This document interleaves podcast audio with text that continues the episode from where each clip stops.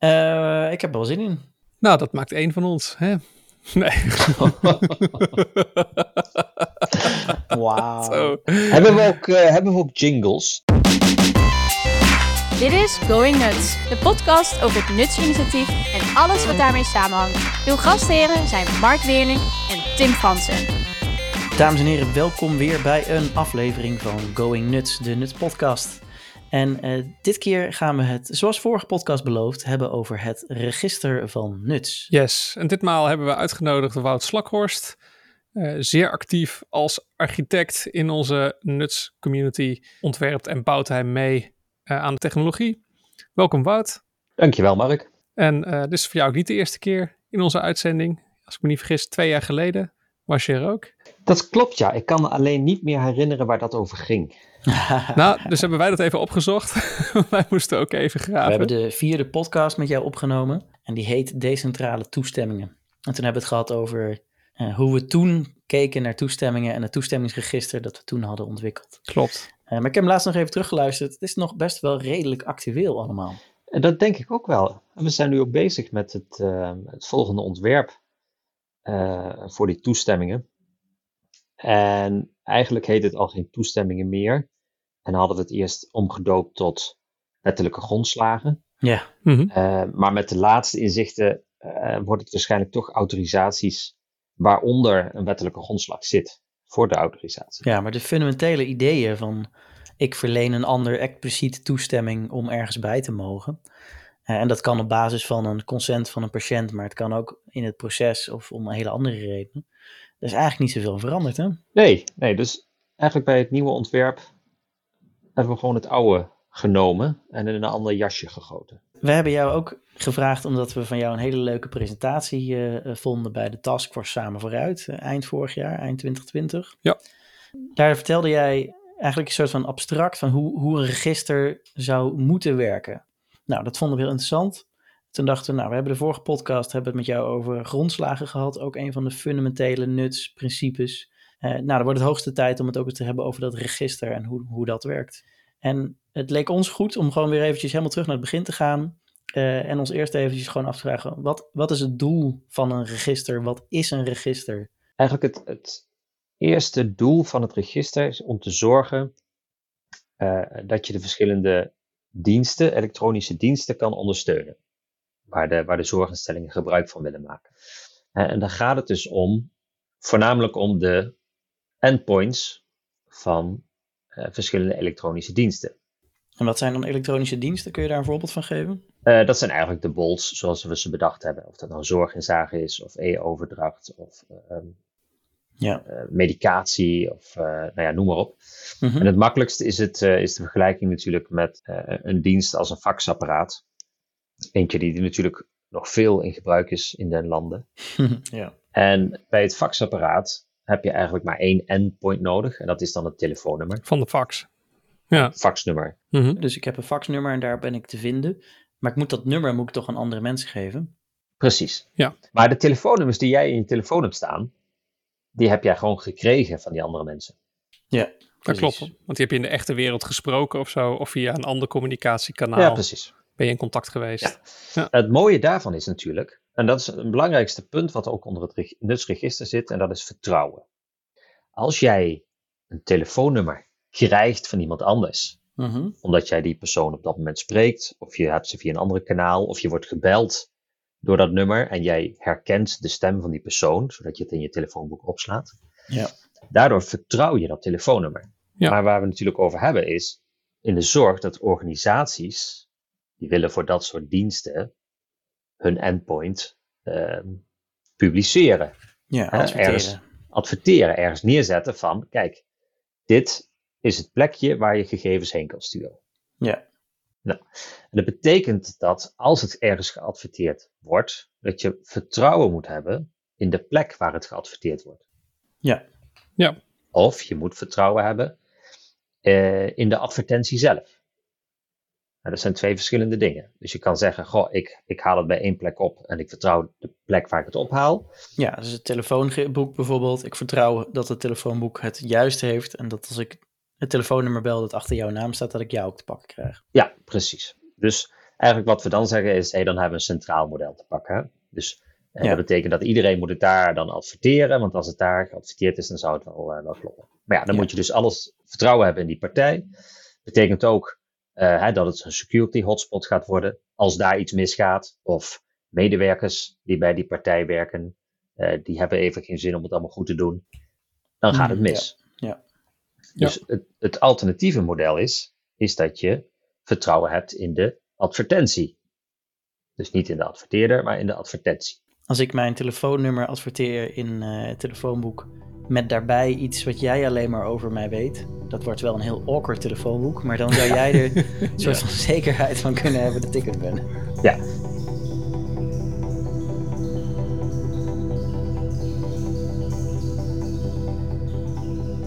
Dus het doel van het register is vertrouwen hebben dat in de oude wereld faxnummers, maar in de nieuwe wereld gegevens over, over digitale adressen, dat die correct zijn. ja, precies. En bij een faxnummer zou je kunnen zeggen, goh, die kan ik nog wel van iemand overnemen, want het zijn tien getallen, dat is niet zo moeilijk. Maar bij de, de digitale adressen van het internet, ja, die worden wat langer. En die worden wat moeilijker om te onthouden. En die kunnen ook veel veranderlijker zijn. Ja. Dan wordt het heel bewerkelijk als alle leveranciers en of zorginstellingen met elkaar die adressen moeten gaan uitwisselen. En elke keer als dat verandert. Ja. En daar elke keer een, een controle op moeten doen. Dat ik, hey, krijg ik dat wel van de juiste persoon? Stel je nou eens voor hè, dat, dat jouw faxmachine, dat jij een nieuw faxprotocol krijgt. Je gaat bijvoorbeeld van zwart-wit naar grijs tint. Oké, ja. Eh, grote stap. Mhm. En het protocol is daardoor veranderd. Ja. Maar ja, niet iedereen aan verzendende en ontvangende kant gaat tegelijkertijd een nieuw apparaat en dus het nieuwe protocol te steunen. Ja. Dus moet je eigenlijk dan zeggen voor, voor de mensen die iets ouds gebruiken, heb ik dit oude nummer nog in gebruik? En de mensen die het nieuwe protocol gebruiken, daar heb ik dit nieuwe nummer voor in gebruik. ja. Dat zijn elke keer nieuwe versies van die digitale dienst. Ja, precies. En jouw pleidooi is hoe weet dan de verzendende kant eigenlijk in het verhaal van de fax dat de ontvanger het ook kan ontvangen, zoals jij het wil Ja, verzenden. precies. En eigenlijk betekent dat dat als jij je elektronische diensten adverteert, dat je daar ook, ook een versienummer bij zet. En volgens Mhm. wel, welk protocol wordt dit nou gedaan? ja. Niet alleen het feit dat je dus met heel veel partijen te maken hebt en heel veel leveranciers. Je hebt daarnaast ook nog eens heel veel verschillende versies Ja, verschillende protocollen. Van die diensten. Ja, Want in de digitale wereld gaat de ene instelling die gaat met Fire werken, en de andere met CDA, en een derde met XDS, en een vierde met, nou, noem het allemaal maar op. ja of, of gewoon die suite simpel als eh, Fire STU3, eh, versie 4 en versie Oh ja. 5. Ja, dat ga je Eh, ook al. Maar dan heb je ook nog eens de vraag, ja, is het dan eh, ZIPS 2017 over Fire 3? Ja, Of eh, ZIPS 2020 over Fire 3? ja. Of ja, toch precies. over Fire 4? Nou, al Heb je die net weer een ander dialect te pakken. Ja, oké, ik snap waar je heen wil. Ja. Ja, dat betekent dus dat die digitale diensten, die gaan heel veranderlijk zijn. En bij elke wijziging moet je dus weer weten van, hey, klopt het wat hier gedaan wordt? ja. hey Wout, waarom eh, noemen we het niet gewoon een adresboek? Wat is het verschil in jouw ogen tussen een adresboek en een register? Eh, adressen suggereert dat je het hebt over adressen, Straatnamen en postcodes. straatnamen, eh, maar ook telefoonnummers en ook van personen. Dat is iets wat het nutsregister nadrukkelijk niet doet. Het gaat om die technische adressen.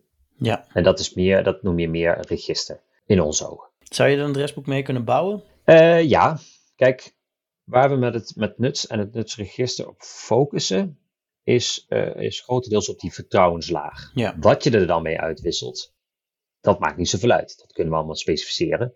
Maar we zouden ook kunnen zeggen, ja, de fysieke locaties waar zorg geleverd wordt van een zorginstelling, is misschien ook wel een bolt, is misschien wel een elektronische dienst.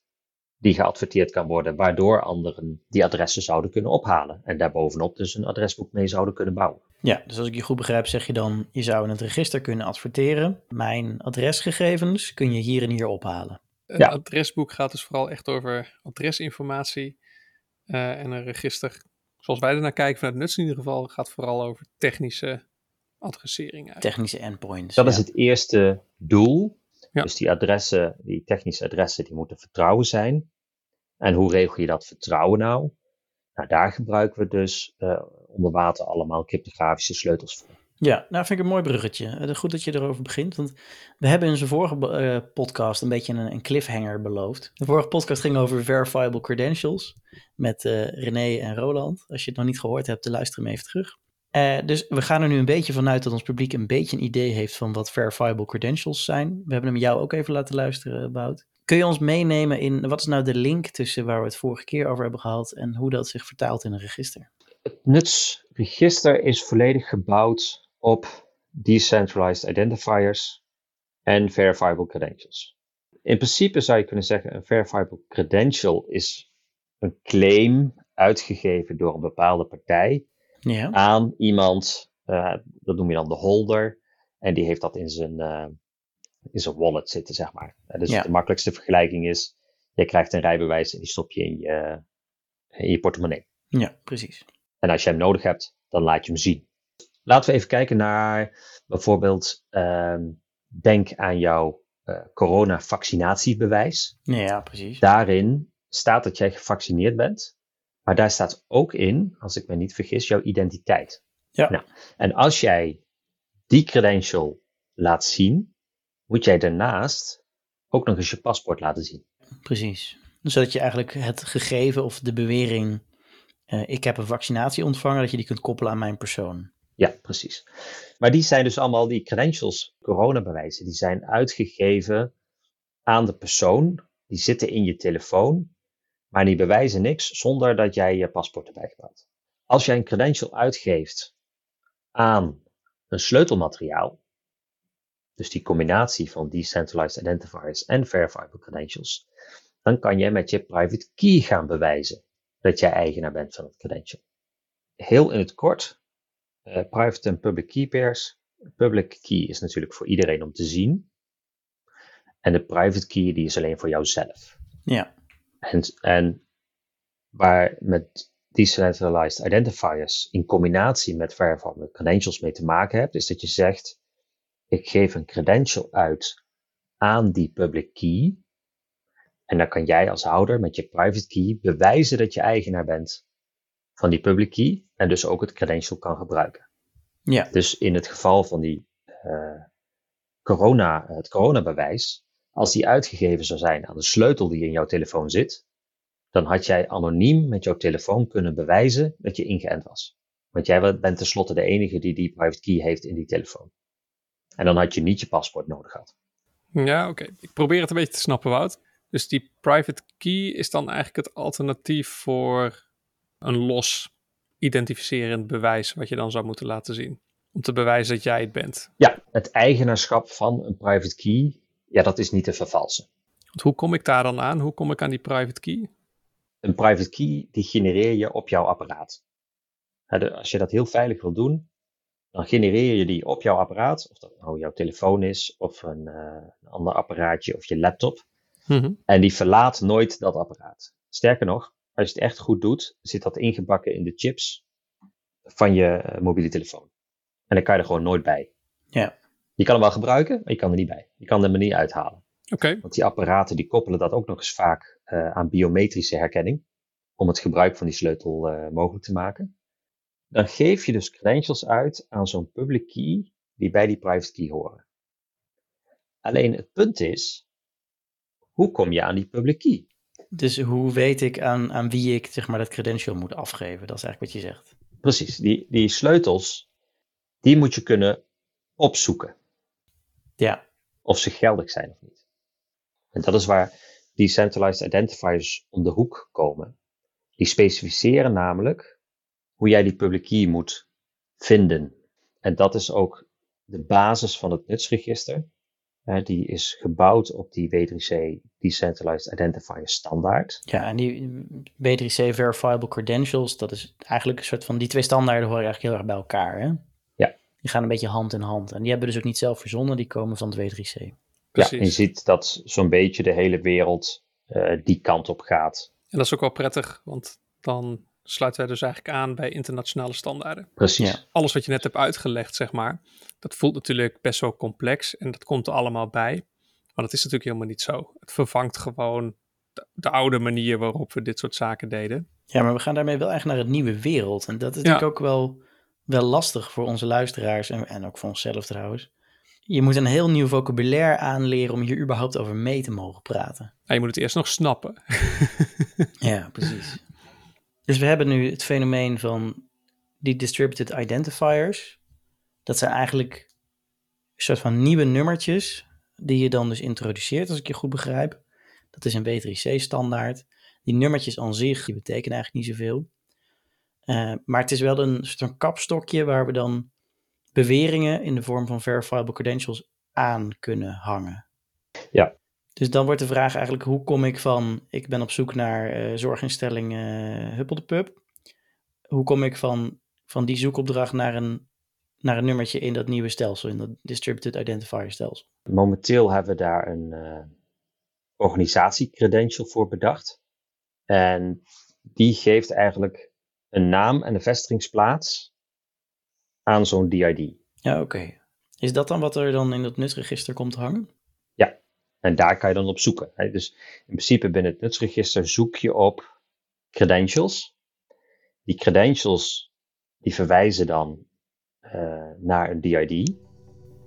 Ja, En aan zo'n DID hangen dan technische sleutels die gebruikt kunnen worden voor zo'n dienst. ja. Elektronische dienst.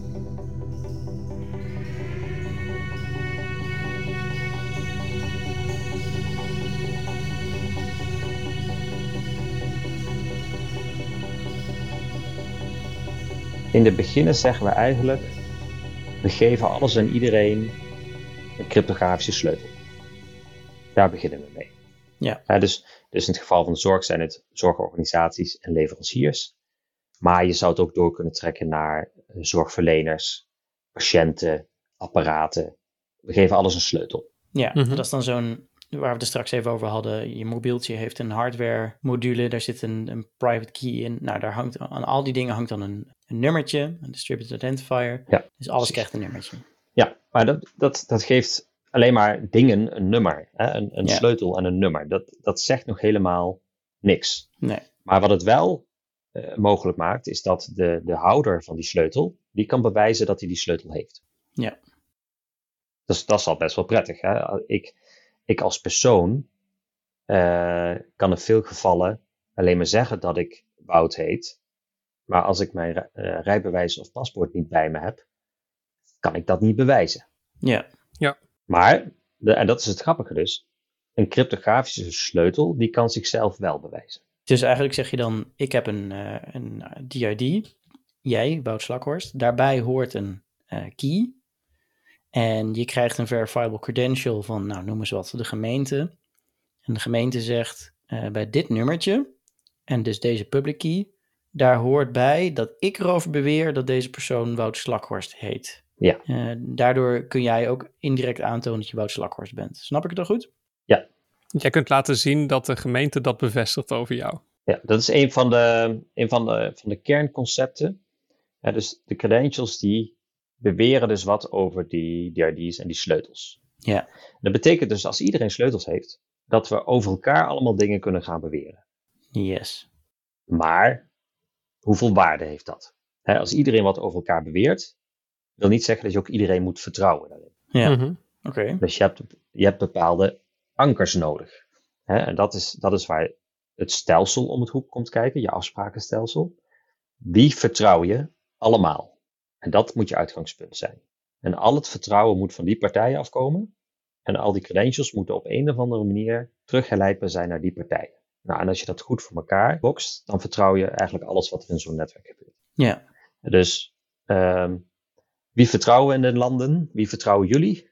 Ja, welke partijen moeten we dan vertrouwen? Bijvoorbeeld de gemeente bedoel je dan? En eh, de overheid? Ik vertrouw alleen mijn moeder hoor.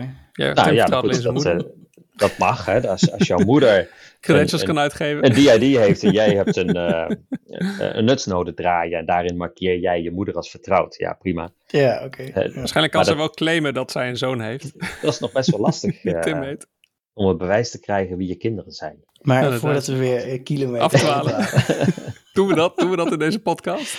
Je, je vraag was wie vertrouwen in een land. Ik Ja, neem aan dat je dan dat je op zoek bent naar een antwoord zoals we vertrouwen het LSZA, we vertrouwen CBG, Eh, we vertrouwen tot op zekere hoogte de overheid. Is dat je De zoek gemeentelijke bent? basisadministratie. Ja, dus eh, De ehm, vaak zijn het zaken als, ehm, niet dat je iedereen echt vertrouwt, maar als je zou zeggen, eh, ik vertrouw hun niet en eh, ik verwijs hun, eh, hun credentials, dan zou je geen zaken meer kunnen doen. Hè? Dus als je zegt, eh, Ja. ja, wat de KVK uitgeeft, dat vertrouw ik niet. Nou, dan weet je niet meer wie bedrijven zijn. ja, dan wordt het erg lastig om ergens iets te kopen. Ja, dus Ja. zonder hier heel erg abstracte conceptwereld in te gaan, je zou kunnen stellen dat er best wel heel veel betrouwbare instanties al zijn in dit land. Toch? Ja, er zijn instanties die je moet eh, eh, vertrouwen op hun dienstverlening, eh, anders werkt het niet. Oké, dus we zeggen we vertrouwen een aantal van die instanties. En wat, wat betekent dat dan voor ons register? Wat wij, wat wij graag willen, kijk, want die instanties geven niet allemaal credentials uit. Maar als we even vanuit gaan dat ze dat wel doen, Ja, dan kunnen we in het afsprakenstelsel zeggen: wij vertrouwen het landelijk register voor zorgaanbieders. Wij vertrouwen eh, uitgiften vanuit de BRP, basisregistratie persoongegevens voor het eh, persoonsniveau identificatie. Eh, wellicht moeten we de KVK nog vertrouwen eh, voor nummers. En als, als dat de basis is, dan kan je dus de, de volgende dingen gaan doen. Je bent een zorginstelling en je hebt een leverancier. Daar gaan we even vanuit. Of je draait een stuk software zelf. eh, maar goed, dat heb je ook gekocht. Ja. Eh, en daarbij draai je ook een nutsnode. En we hebben het hier over nuts, dus dan moet je ook wel een nutsnode draaien. Die nutsnode wordt dus eigenlijk beheerd door een partij. ja, Dus, en die nutsnode heeft al die technische sleutels in zich zi- zitten. Van de DID's. Dus de, de beheerder van die node, die moet eigenlijk kunnen gaan bewijzen van, hé, hey, de sleutel die ik hier gebruik voor al mijn transacties, die komt van mij als leverancier af.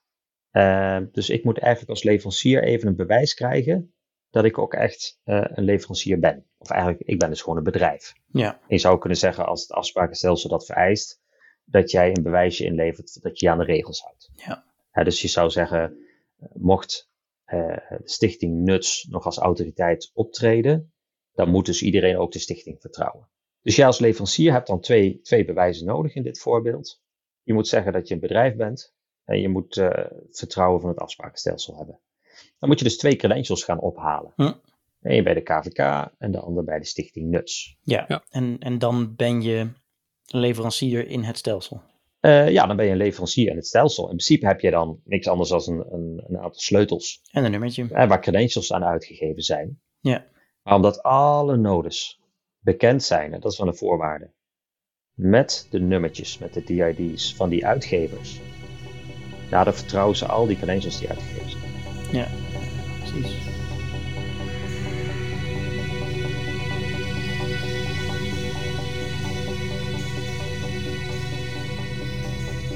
Oké, dus als leverancier word ik dan vertrouwd door partijen of partijen die staan voor mij in.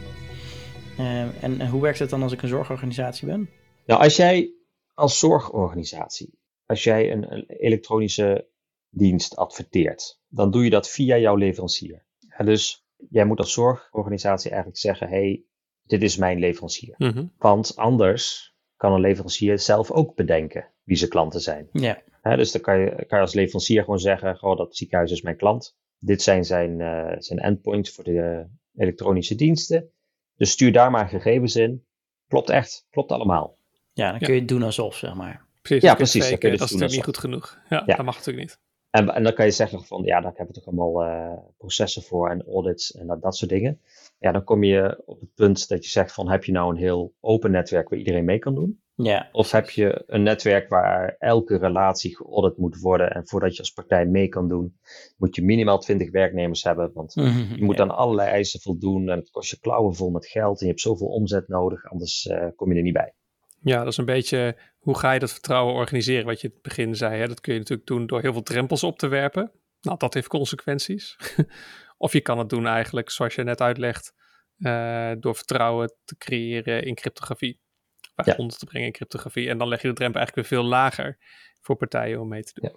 Dus wat ik, wat ik nou mooi zou vinden is, stel, er is een, een, een zorgbedrijfje in mijn familie. Mijn tante en, eh, en haar man, die werken met z'n tweeën in dat zorgbedrijfje. En hun oudste zoon, die kan wel wat software maken. Dus die maakt een stukje software voor zijn vader en moeder.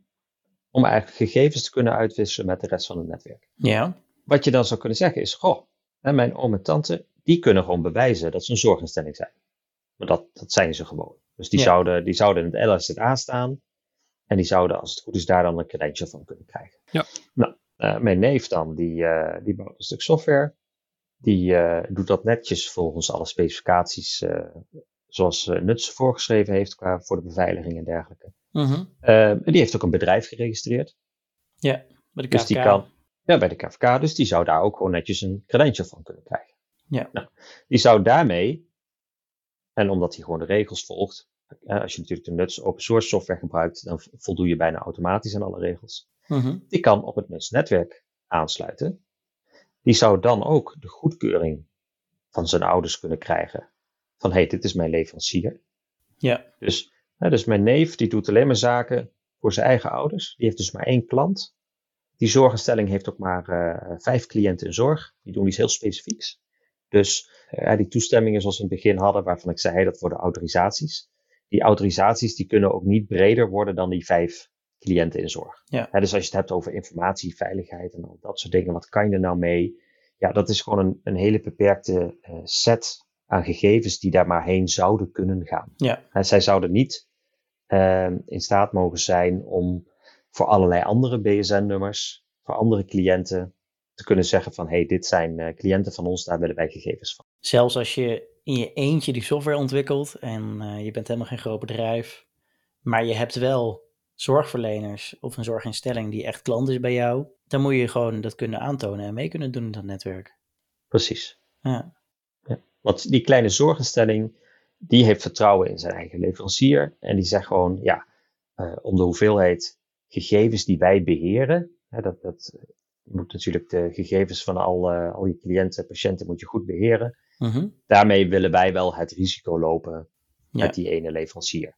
ja, wij hebben dat vertrouwen. En is dan die bewering van die, van die zorginstelling richting die leverancier, is dat dan ook weer een verifiable credential? Dat is dan het LSZA-credential. Daarmee zeggen ze eigenlijk, eh hey, dit is onze leverancier. En Ja. de leverancier, wat eigenlijk is het ook een soort machtiging. Want wat zij zeggen, is die leverancier mag namens ons Ja. bepaalde digitale diensten adverteren. Ja, dat. Ja, Ja, precies. en dingen doen Meer in je netwerk of zo. Ja. Dus eh, eigenlijk ben ik als leverancier ben ik ontzettend het spelletje van credentials verzamelen aan het spelen. Dat klopt, ik ja. moet credentials verzamelen bij de KVK, ik moet het- iets met LSA, ik moet iets met, eh, met mijn klanten, ik moet van alles. En aan het einde van het liedje heb ik een hele set van die verifiable credentials. En die hangen aan mijn distributed identifier en dus aan, aan sleutelmateriaal dat ik heb. En daarom mag ik dingen in het nutsnetwerk, zoals bijvoorbeeld beweren dat ik weet wat net, nou ja, het faxnummer tussen aanhalingstekens is van mijn klanten. Ja. Oké, is, is Ja. dan die nutsnode eigenlijk niet een soort van de wallet van de zorginstelling uiteindelijk, of van de leverancier misschien meer? Ja, dat klopt. Dus dat, Ja. dat hele verhaal waar we het vorige keer over hadden met die wallet en dat ik beweringen verzamel van mensen. Eigenlijk is dat dan een beetje de, wat de nutsnode voor je oplost als leverancier. Dat is misschien wel een, een veel makkelijker eh, uitleg natuurlijk. Het is, het is inderdaad gewoon de wallet voor, voor diensten die altijd online moeten zijn. ja, ja. Eh, als, je, als je zo de vergelijking maakt. Want die andere wallet die aan jouw telefoon zit, ja, die is niet benaderbaar. ja, ja, Ja. precies. En even voor de luisteraars met wallet bedoelen we dus de plek waar je je verifiable credentials bewaart. Ja. Ja. Ja. Oké, cool. Hey, Oké, nu ben ik eh, verzorgingstelling, hè? Of ik ben, eh nee, ik ben, je bent natuurlijk nooit zorginstelling. Nee, maar ik ben stel dat. bestuurder, medewerker, applicatiebeheer bij een zorginstelling. Ik zit naar deze podcast te luisteren. En ik denk, oké, maar wat zou ik dan moeten doen in die nieuwe wereld? Gewoon concreet. Maar wat, Ja, hoe raakt het mij als Ja. zorgorganisatie? en misschien ook wel gewoon heel negatief, hoeveel last ga ik ervan hebben?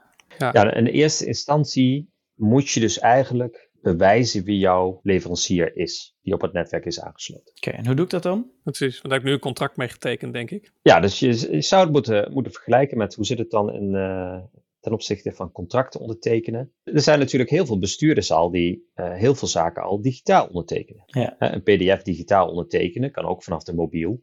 En is ook niks anders dan even op een eh, knop drukken van of met een biometrische scanner even aanzetten, ondertekenen, Ja. klaar, versturen. Dus allerhande tooltjes zijn er ook voor. Ja, Ja. Nou, in de ideale wereld heb je natuurlijk jouw wallet met credentials op jouw telefoon staan. Mhm. En kan je daar ook mee ondertekenen. Dus als jij het juiste credential hebt, wat rechtsgeldig is om een contract te ondertekenen. Nou, als je dus tekent vanuit het bedrijf, dat betekent dus dat je een KVK-credential bijvoorbeeld hebt. Mhm. Dus eh, bijvoorbeeld e-herkenning, er wordt met e-herkenning eh, veel ondertekend. Mhm. En e-herkenning is natuurlijk een afgeleide van de KVK. Ja. Dus als je een KVK-credential hebt en je hebt goede wallet apps, dan kan je tenminste dat e-herkenning ook gewoon in de prullenbak gooien. Heb je niet meer nodig. Nee, dat is veel te omslachtig en te duur dan. Ja, je gaat eigenlijk rechtstreeks dan vanaf de KVK naar degene die geïnteresseerd is. Ja, je doet het allemaal zelf. Ja. Je hoeft dat Ja. niet meer via een broker te doen. Hoe ver zijn we daar vanaf? In principe, de, de wallets volgens de W3C-standaard, die, die zijn nu in opkomst. Er zijn een aantal protocollen die nog eh, uitontwikkeld moeten worden. Gebruik je ons nationale eh, initiatief van ERMA. Mhm. Het enige wat daar nog in de weg zit, is dat het KVK-credential er niet is. Dat ontbreekt nog. Dat wordt Ja. nog niet aangeboden door de Kamer van Koophandel. Nee, precies. Ze hebben wel een, een demo-credential al. Hè, dus je kan daar wel tegenaan ontwikkelen en proberen van hoe dat dan zou werken. Mhm. En zodra zij een echt credential hebben, ja, dan kan je daarmee ondertekenen. Ja.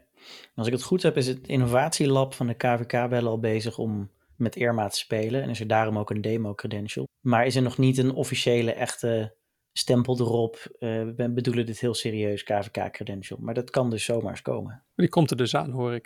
Dat is heel positief. Ja. In de tussentijd dan, Wout? Stel dat we dat nog even allemaal niet hebben. Kunnen we wel aan de slag? Want er gaan natuurlijk gewoon al nu uitwisselingen via nuts eh, heen en weer. Ja, dus nu, wa- wat we dus nu nodig hebben is, jammer genoeg, een afgeleide ervan. Dus iemand anders moet ergens een stempeltje op drukken. Ja. En dan moeten alle andere partijen moeten handmatig de DID van die partij accepteren of vertrouwen. En, dus, en daar kunnen we makkelijk in eerste instantie eh, mee naar productie gaan. Want het, het aantal partijen, aantal leveranciers wat nu meedoet, is natuurlijk nog vrij beperkt. Eerst de grote leveranciers, in bepaalde regio's zelfs maar, die gaan eh, dit ondersteunen. Ja. En we zijn nog lang niet, nou, lang niet zeg maar, in die utopie dat een enkele persoon een stuk software kan maken voor eh, familie en dat online kan brengen. Nee, jouw handige neefje doet voorlopig nog niet mee. Nee, die doet voorlopig nog niet. Dat betekent dus dat we hebben een handvol aan leveranciers dat meedoen. Ja. Dat zijn allemaal mensen die elkaar ook kennen. Dus dan vallen we terug op het uitwisselen van identifiers onderling. Ja. Ja. Dus dan zijn we eigenlijk weer terug bij waar we het helemaal in het begin van deze podcast over hadden. Ik geef jou mijn telefoonnummer. Jij kent mij. Jij zet in jouw adresboek eh, dat dat telefoonnummer bij Tim Fransen hoort. Met andere woorden, jij vertrouwt mij met dat nummertje.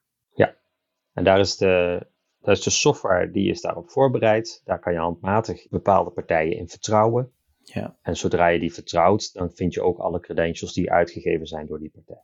Ja, maar in de ideale wereld voor de toekomst willen we dus naar de situatie eh, dat we helemaal niemand meer hoeven te vertrouwen, dat iedereen mee kan doen als je maar een klant hebt. Ja, precies. Oké, nou ik begin het weer een beetje te snappen. Dat is prettig. En dat is ook prima, want dan kan je nu in ieder geval gewoon wel verder. Dan hoef je niet te wachten of zo. Ja, exact. Nee, dus, dus met, met deze tijdelijke eh, maatregel is het ook goed om te laten zien wat we juist precies nodig hebben. Ja, precies. Je toont ook aan wat je nog mist, zeg maar. Dus je kan ook zeggen, kijk, dus als jullie dit nu even regelen, bijvoorbeeld Kamer van Koophandel, als jullie even regelen dat we dat attribuut bij jullie kunnen opvragen of die credential, dan Ja, eh, kunnen we ook makkelijker of groot opschalen. ja. Ja, dus en- om even terug te komen op van, eh, eh, hè, wat moet zo'n zorginstelling nou doen? Wordt het nou lastig voor hun? Mhm. Nou, die zorginstelling die ondertekent al een contract met zijn leverancier. Ja. Als je dat contract nou eens digitaal maakt, en dat je het ook digitaal ondertekent, en daar gewoon een afschrift van laat zien in het nutsregister, dan Ja. heb je daar eigenlijk al je ondertekening. Ja, dan ben je er eigenlijk al. Dus eigenlijk, wat Marco er straks zei, het komt er niet bij. Het vervangt weer iets. Het vervangt namelijk het contract wat je met je leverancier hebt misschien wel. Ja. Oké, Hoe, en hoe gaat dat dan eruit zien? Want dan denk ik, ja, nu printen we allemaal eh, contracten en die sturen we dan door, al dan niet elektronisch.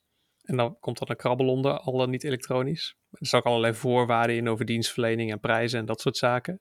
Hoe moet ik dat dan zien? Komt er dan een eh, A4'tje bij met, eh, en hierbij kun je bewijzen dat wij jullie leverancier zijn? Nou, dat moet natuurlijk helemaal uitgedacht nog worden van hoe, ehm, A, is het rechtsgeldig? Is het machineverwerkbaar? Eh, nou ja, allerlei, eh, is het de standaard? Weet je wel, dat soort dingen zijn er allemaal nog niet. Je hebt nu Ja, alleen maar PDF-A voor ondertekende zaken. Mhm. Ehm, maar het nadeel van een PDF-A is dat het contract zelf verandert als je er een handtekening onder zet. Dus dat maakt het wat moeilijker verwerkbaar, eh, digitaal gezien. Hm. Maar je zou, je zou kunnen zeggen als leverancier dat je zegt, nou, ik maak een standaard contract op. Ja, daar kan je een, een, een digitale fingerprint kan je ervan maken. En dat kan je ondertekenen. Het lastige met ondertekenen is dat je eigenlijk, als ik me niet vergis, volgens de wet um, verklaart dat je het ook echt gelezen hebt. Dus dat wat je leest, is ook dat hetgene wat je ondertekent. Ja. En niet een afgeleide daarvan. Oké, dus daar zit nog wel een, eh, een uitdagingje. Ja, dus tot die tijd, uh, wat we waarschijnlijk gaan krijgen, is je ondertekent je contract op papier of met een PDFA of whatever. En de leverancier die gaat in de software een plek maken waar je bijvoorbeeld dan straks met een KVK-credential kan ondertekenen. En dan wordt het ja. dus één handeling, eenmalig voor één persoon. Ja, precies. Het wordt een beetje onderdeel van de inrichting van je applicatie dan, denk ik. Ja, ja. Dus de eerste keer dat ik het wil gaan gebruiken, dan moet ik eventjes ergens iets ondertekenen met een attribuut wat ik heb. Ja, en dan weten wij de naam van de organisatie binnen het netwerk. Mhm. Ja, en dan kunnen andere partijen kunnen dan gaan zoeken op de naam en kunnen dan ook de elektronische diensten vinden die bij die naam horen. Ja, Precies. precies.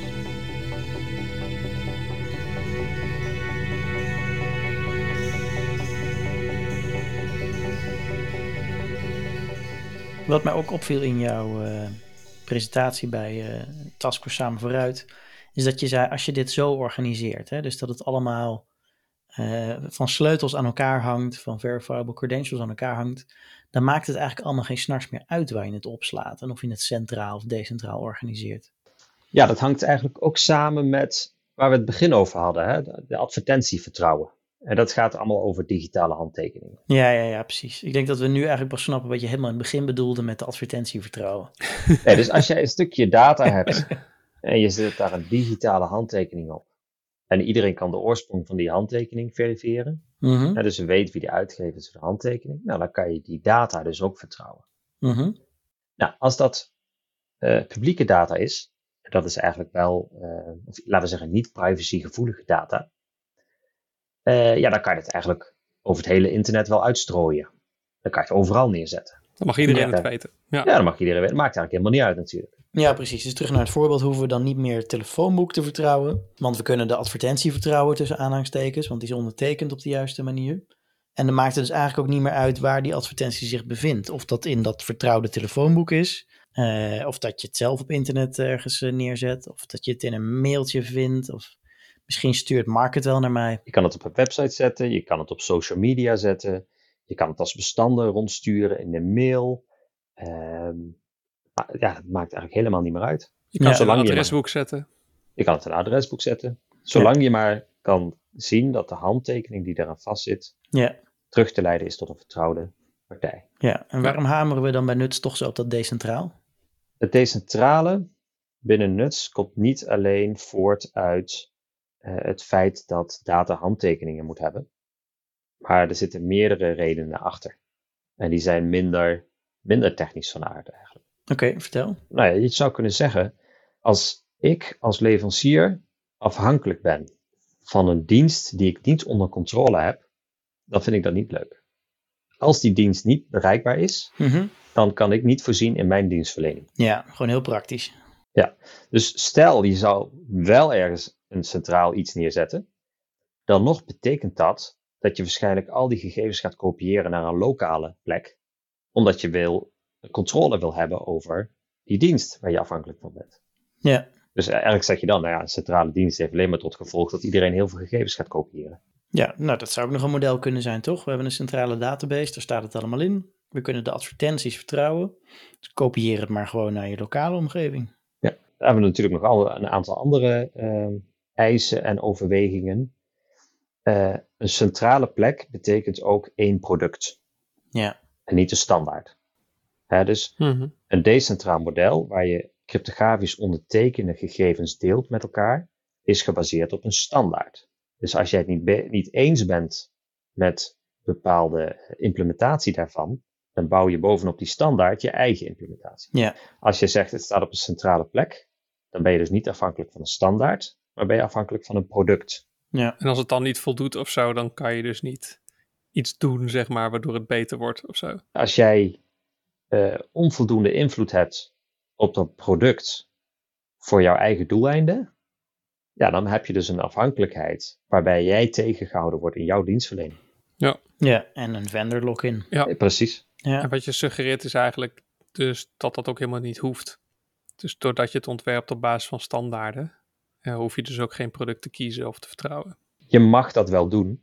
Als je denkt, goh, er is een product dat is goedkoper dan dat ik het zelf kan maken. Gebruik je dat? Het, het doet Ja. alles al wat ik nodig heb. Dus dan is dat voor mij voldoende. Ja, dus eigenlijk zeggen we bij Nuts, het moet decentraal. Niet omdat dat per se nodig is voor het vertrouwen van de data. Maar omdat het gewoon praktische voordelen heeft als leverancier. Dat je een lokale backup hebt eigenlijk van de data. Die je altijd kunt bevragen.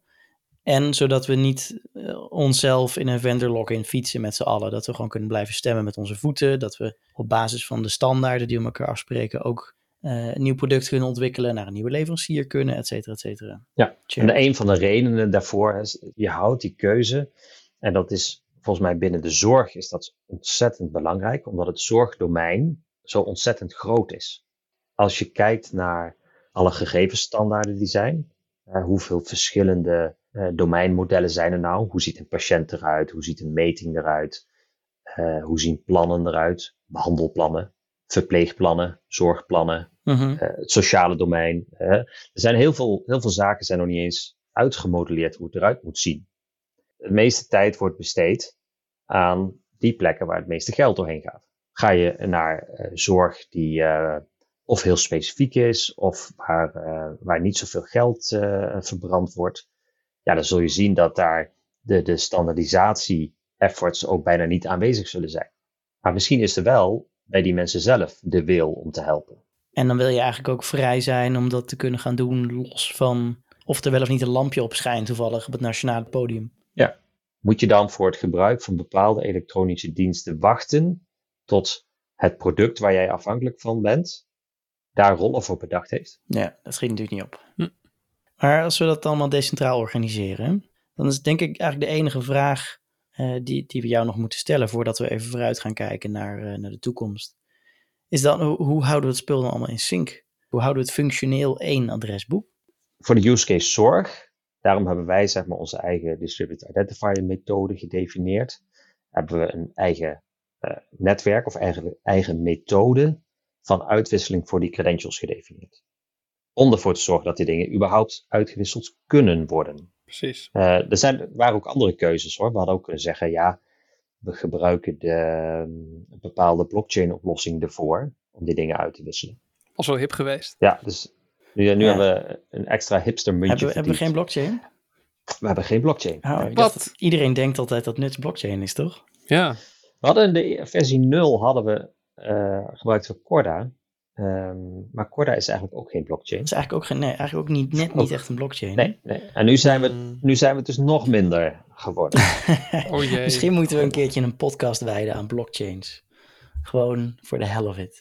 Nuts, geen blockchain. Ja. Ja. Zullen we nog even vooruitkijken naar de toekomst? Wat, wat kan er al? Of wanneer is het af? Ja, de eeuwige vraag. Wanneer is het af, Wout? Het, is, het is natuurlijk nooit af. Volgens mij heb je dat vorige keer ook gevraagd. Mooi. Ja? Maar Zei ik kreeg ook vast ook hetzelfde antwoord. Ja, ja. ja, wanneer kunnen we, kunnen we beginnen? Wanneer kunnen leveranciers beginnen? Je- ja, dat is ook zo'n stomme vraag natuurlijk. Wie kan dan meteen beginnen? We kunnen nu gewoon Je beginnen. moet niet wachten. Als je wacht tot het af is, dan eh, zijn er heel veel eh, concurrenten van jou die het al wel snappen. En die Dan ben je te laat. Dan eh, heb je een achterstand opgelopen, zou je kunnen zeggen. Oké, dus je, kan, je kunt nu al gewoon beginnen. Ja, je kan gewoon beginnen. Je kan met, met eh, de basisconcepten kan je al beginnen. Hè. We, zijn, eh, we zijn daar demo's voor aan het maken, zodat je ook kan zien hoe je het moet implementeren. Dus dan heb je een demo, je hebt er een handleiding van hoe je de nutsnode gebruikt. Je hebt natuurlijk specificaties die achtergrondinformatie geven. Ja. Mhm. Ehm, eh, hoe registreer je jou als leverancier zijnde, hoe registreer je jouw klanten op het netwerk? Ja. Nou, dat kan je nu al gewoon doen. Ja. Hoe integreer je dat überhaupt met jouw bestaande software? Heb je daar al over nagedacht, hoe je dat gaat doen? Ja, Nou, precies. Dat kan dus nu al. Als je dan bepaalde eh, diensten, elektronische diensten wil gaan gebruiken, waar past dat dan binnen de flow van je huidige software? Maar daar moet je eigenlijk gewoon goed over nadenken. Want we gaan natuurlijk, als je het hebt over de toekomst, dan wil je dat al die software systemen gewoon geïntegreerd al die elektronische diensten hebben, zodat communicatie met allerlei andere zorginstellingen en zorgprofessionals in het primaire proces opgenomen kan worden. Ja, Ja, oké, maar wat je zegt, is, je hoeft niet te wachten. Je kunt al van alles gaan doen. Eh, maar als we het gewoon even focussen op, op nuts en op de nutsnode. Is, is de nutsnode klaar? Kan ik nu gewoon diensten registreren in de nutsnode, in het register, die dan dus beschikbaar zijn voor andere leveranciers? Zijn we daar? Dat is er al, ja. Dat is er gewoon, oké. Dat is er al. De planning voor de rest van dit jaar is om die autorisatie credentials, hè, dus de ouderwetse toestemmingen, om dat volledig via verifiable credentials te implementeren. Nou, de, de eerste specificatie daarvan is eh, net gepubliceerd, RFC 14. Dat betekent dat we eigenlijk daar al kunnen gaan bouwen. Ja, dus het register is er en de, de grondslagen, of nou wat dan niet meer de grondslagen mag heten nu, dat is gespecificeerd en er wordt aan gewerkt. Ja, dus en de eerste, eerste basale versie van dat je het zou kunnen gebruiken binnen het development netwerk, eh, dat zal misschien niet eens meer dan een maand werk zijn. Cool. Even misschien voor de luisteraars, Wout. ehm, meer informatie kan ik dus vinden op nuts.nl slash documentatie. Ja, Daar kan ik ook de RFC's vinden. Als ik dus wil teruglezen hoe het allemaal werkt, hoe het nu is beschreven. Waar kunnen mensen jou vinden, mochten ze vragen hebben? op Slack. Op de Nuts Slack. En hoe, hoe komen ze op de Nuts Slack als ze daar niet op zitten? Daar komen ze door even een mailtje te sturen naar info.nuts.nl of via het formulier op onze website. Helemaal goed. En dan eh, nou, willen we jou graag bedanken, Wout, voor je heldere uitleg en je uitgebreide voorbeelden eh, om een lichtje te schijnen op hoe we vanuit Nuts kijken naar het register, om uiteindelijk te kunnen adresseren in de zorg. Dankjewel. Graag gedaan. Ja, super cool. hey, dan eh, zeggen wij tegen elkaar, eh, Mark, go, Nuts! Nuts. Dit was Going Nuts. Wil je bijdragen aan deze podcast? Stuur dan een mailtje naar podcast.nuts.nl. Tot de volgende keer.